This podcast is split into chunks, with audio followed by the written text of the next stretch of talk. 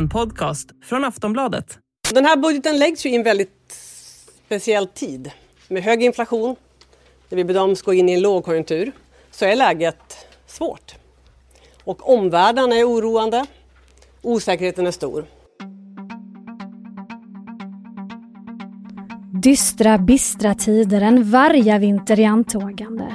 Inflation, lågkonjunktur, kris och panik. Experterna har de senaste månaderna målat framtiden i den ena mörka färgen efter den andra. Vi har fått vänja oss vid pessimistiska prognoser vad gäller både Sveriges och omvärldens ekonomi. Och frågan ställs allt oftare, hur ska vi klara oss och vad händer om läget till och med förvärras? Finns det verkligen inte några ljusglimtar, någon strimma av hopp? Ja, där kommer dagens gäst Daniel Waldenström in i bilden. Han är professor i nationalekonomi och har en annan syn på var vi befinner oss.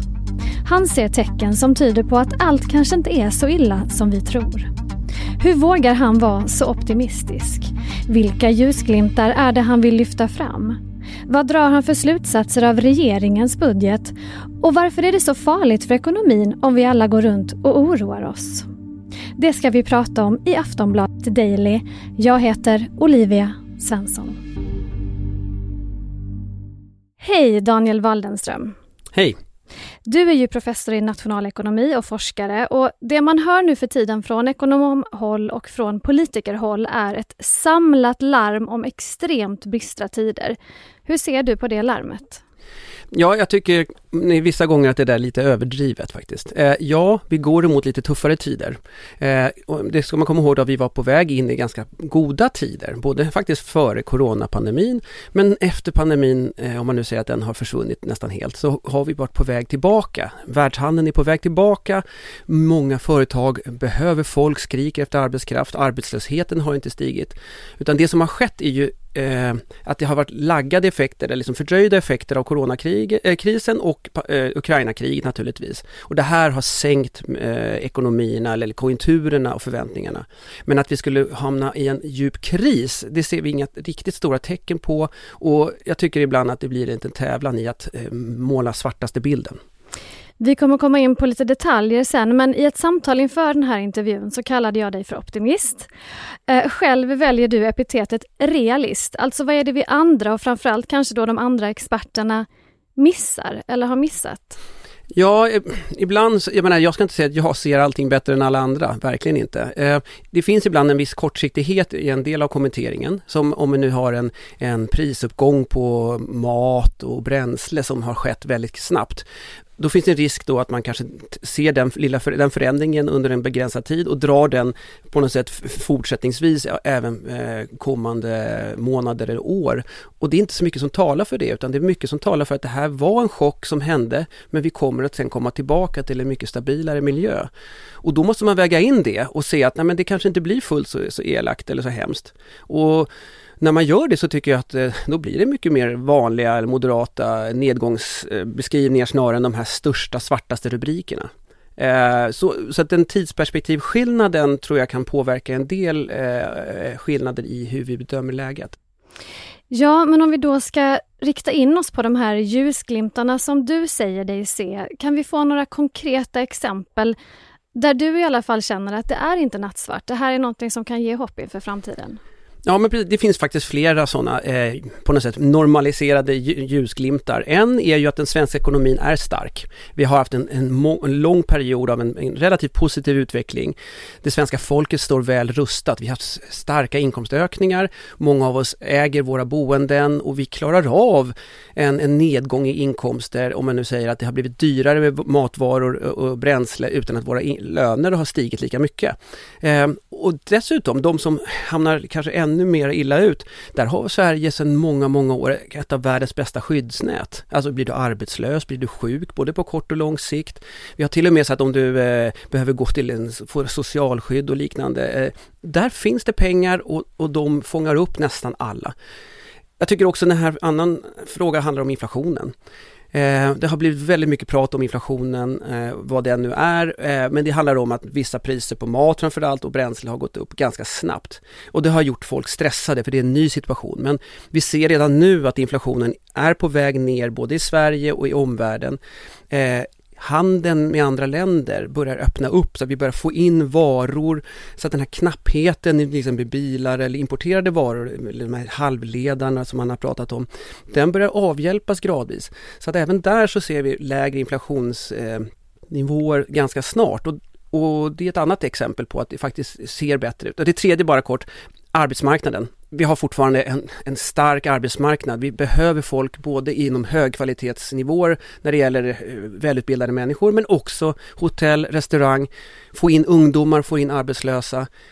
Där, där skriks det till och med efter, folk och det om något är ett tecken på att det är inte så illa.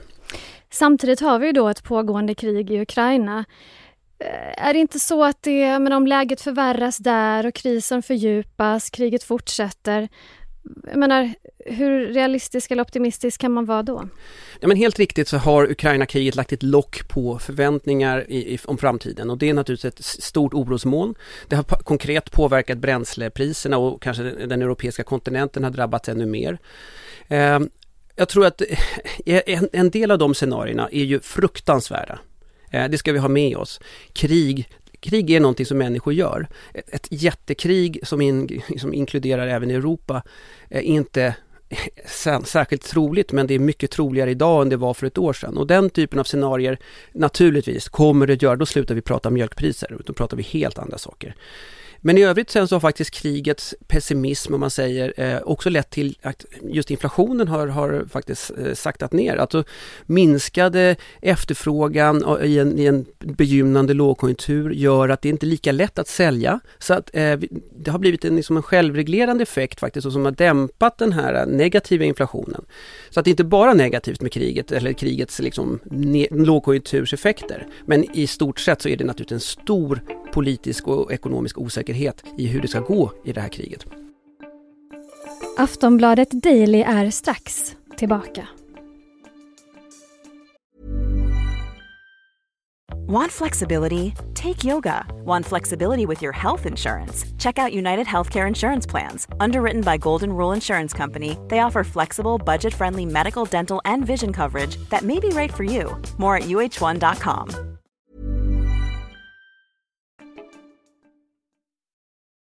Om vi då ska prata politik. Regeringen i Sverige har lagt fram sin budget och tar i den eh, höjd för ett ännu värre scenario framöver.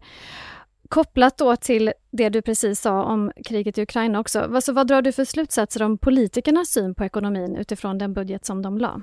Nej, men jag tror också, precis som du säger, de är försiktiga. Det är en defensiv budget vi ser här. Den innehåller inga stora satsningar. Eh, stora satsningar om man nu ska säga till exempel en, en sänkning av skatter för de flesta svenskarna, vilket skulle kunna vara motiverat givet att Sverige har relativt höga skatter. Eh, en sån sänkning skulle kunna leda till eh, en ökning i den så kallade efterfrågan så att prispressen går upp igen. Och då skulle man kunna trigga en räntehöjning från Riksbanken till exempel, provocera fram det och det skulle i sin tur kunna ha en, försämrade effekter för ganska många hushåll. Eh, och sen vet vi inte riktigt, i den här försiktigheten ingår ju just också krigsscenarierna och liknande. Så jag tycker att regeringen gör rätt i att faktiskt ta det försiktigt med stora reformer här och nu. Eh, arbeta igenom dem under ett ytterligare litet tag. Och jag tror faktiskt också att den här bedömningen delas av oppositionen. Hade vi sett en socialdemokratisk regering hade budgeten sett ungefär nästan likadan ut. Om man ska tala om centralbankernas agerande då, hur stor roll spelar den? För jag läste att du är väldigt kritisk mot hur de hanterar den här uppkomna situationen. Ja, alltså väldigt kritisk. Eh, det är ju inte lätt eh, att agera centralbank i en sån här miljö naturligtvis. Och jag kan mindre om de här sakerna än vad de här människorna som leder centralbanken eller Riksbanken till exempel. Så att jag har full respekt för deras arbete. Men, men man kan också se att under 2010-talet så ska man väl säga att eh, den jättelåga räntan i Sverige som arbetade för att få upp inflationen, den funkade inte. Eh, den, det hände nästan ingenting med inflationen. Åtminstone så är det, det är min bedömning. Eh, och sen får vi en chockhöjning av inflationen. Och det är inte för att vi haft en låg ränta utan det är för att det kommit internationella impulser, coronanedstängningar, Ukraina-kriget. Att i det läget höja räntan eh, gör att man då i en begynnande lågkonjunktur kommer förstärka den här lågkonjunkturen. Man, man fördjupar lågkonjunkturen snarare än att motverka den med en lägre ränta som då kan i en låg, begynnande lågkonjunktur eh, bättra på möjligheterna att, att investera och liknande. Så att jag tycker kanske tajmingen är lite olycklig och man säger att om vi inte gör någonting då, då, signalerar vi att vi inte tror på penningpolitiken. Vi tror inte på räntevapnet för att motverka inflationen. Men jag tycker kanske man ska ha lite större självförtroende än så och säga att vi, vi, eh, vi faktiskt vi kan ha en helhetssyn och kanske inte behöver höja räntan så mycket. Jag hoppas att det är faktiskt så de kommer att resonera. Det är ju ändå så att de flesta ser väldigt negativt på den ekonomiska utvecklingen och som konsument och som eh, räntebetalare och som eh, en, en privatperson så är det ju också så att man påverkas extremt mycket av vad som skrivs och vad som sägs från olika håll. Vad ser du för risker med den här negativa synen och kan man i själva verket kanske förlänga krisen genom att spä på oron? Vad tror du? Alltså lite grann finns det den risken att man, man trycker ner folk i en, eh, i en nästan paralyserad situation där de inte vågar göra någonting. Man går runt i eh, mörksläckta hus och man sätter inte på värmen trots att det kanske gör att man faktiskt funkar sämre där hemma och mår sämre. Trots att egentligen om man tittar på kostnaderna så kanske inte, det kanske inte skulle vara jättemycket dyrare. Jag hörde på nyheterna någon som inte vill sätta på ugnen när de lagar mat och sådär. Det är ju några få kronor bara det handlar om. Eh, det finns också en risk att politikerna blir allt för försiktiga. De tvingas till att vara försiktiga.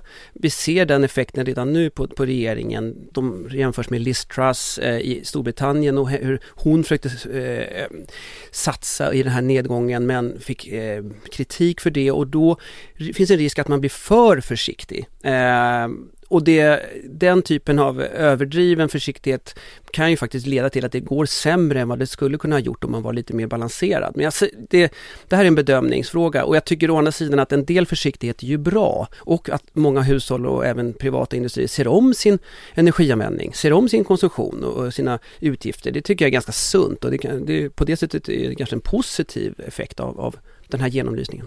Och då blir jag nyfiken på om du själv har förändrat ditt beteende sedan den här krisen utlöstes och sedan den här rapporteringen har, har eh, pågått? Jo, det måste jag väl nog säga. Jag är ju eh, låntagare, bor i ett hus med, med, med bostadslån och eh, vi har, eh, vi pratar lite om vilka sorters saker kostar där hemma. Eh, torktumlare. Vi har också faktiskt bytt eh, till en el eller laddhybridbil från en, en dieseldriven bil. Och det är helt klart en effekt av att det är dyrt att äga dieselbilar idag. Och så att den, det var en, det är en stor utgift för en familj så att säga. Men, och, och i övrigt så är vi, även mina barn liksom går runt och släcker eh, för att liksom spara på elen och ibland undrar man om det kanske är, är nödvändigt. Men, men vi tittar lite på vilka sorters glödlampor har vi. Så jo, absolut har vi också påverkat i min familj. Du har ju ändå, eh, vad ska man säga, salufört en, en lite mer positiv bild. Eh, trots att dina barn nu också får, får släcka lampor så, så försöker du välja en, en, en, liksom en, en, en mer positiv eh, dimension här. Men om du ska vara din egen kritiker, finns det inte risker med att vara för positiv? Alltså, vad skulle det kunna leda till om folk inte var oroliga? Om vi vänder på steken? Nej men det är klart, att inte ha några buffertar för sämre tider. Att bara helt blåögt eh, gå fram utan att titta på riskerna, det, så ska vi inte ha det. Så får varken regeringen agera eller så får inte heller en, en, en ansvarsfull familj agera. Utan vi, vi måste ha de här skyddsnäten eh, om man säger, både privatekonomiskt och i landet. Så att eh, det är risken om man inte ser de här stora scenarierna. Och den andra stora risken naturligtvis för landet handlar ju om vår beredskap. Nu har vi ju en NATO-ansökan inne men där är ju naturligtvis under lång tid både energiberedskap men militär och civil beredskap. Där har vi ju eh, faktiskt, det är ett exempel på där vi inte har sett riskerna tillräckligt realistiskt och det, det får vi betala för nu och det är hög tid. Men vi ska vara lite mindre oroliga, det vill du ändå säga? Ja men det blir lite lätt så att i media så blir det någon tävlan om de svartaste rubrikerna och man triggar upp eh, ett stämningsläge och kommentatorer eh, som kommer fram blir sådana som blir de mest extrema i att varna och sådär. Man pratar väl gärna prata fattigdom och liknande. Jag tycker att det är ofta ganska långt ifrån den verklighet vi befinner oss i och det är det, det, är det i alla fall jag har försökt att, att balansera lite. Om du då ska använda spåkulan, vad, vilket läge tror du att vi befinner oss i om ett år? Ja, jag tror ungefär, okej, okay, förutom då att Ukraina-kriget kan gå på eh, kan förändra allting, men om Ukraina-kriget ungefär är som, är som är nu, att Ukraina stadigt vinner, så tror jag att vi har en lägre inflation, vi har en hyfsat stabil eh, eh, arbetsmarknad fortfarande. Jag tror de flesta kommer att kunna unna sig till och med en hel del semester.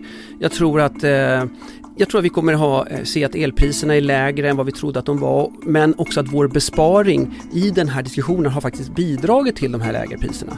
Så att jag tror alltså, vi har satt igång en massa bra genomlysningsprocesser, så jag tror vi kommer vara, eh, inte allt för mycket sämre än idag, kanske till och med bättre.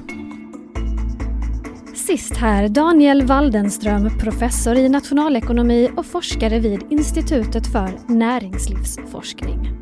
Jag heter Olivia Svensson och du har lyssnat på ett avsnitt av Aftonbladet Daily, Sveriges största nyhetspodd. Vi hörs igen snart. Hej då.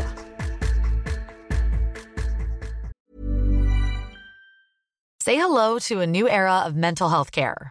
Cerebral is here to help you achieve your mental wellness goals with professional therapy and medication management support. 100% online. You'll experience the all new Cerebral Way an innovative approach to mental wellness designed around you. You'll get a personalized treatment plan from a therapist, prescriber, or both in a safe and judgment free space. Your cerebral therapist or prescriber will outline a customized plan with clear milestones along the way so you can get to feeling your best. With Cerebral, you're not alone in your mental health journey. We're here to empower you to live a fulfilling life.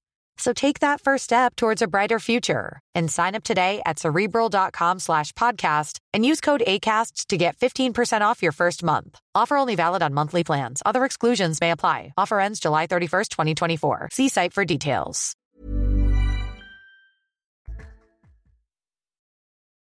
Du har lyssnat på en podcast från Aftonbladet.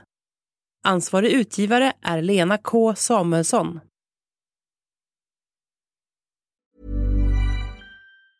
Tired of ads barging into your favorite news podcasts? Good news. Ad-free listening is available on Amazon Music for all the music plus top podcasts included with your Prime membership. Stay up to date on everything newsworthy by downloading the Amazon Music app for free or go to amazon.com slash news ad free. That's amazon.com slash news ad free to catch up on the latest episodes without the ads.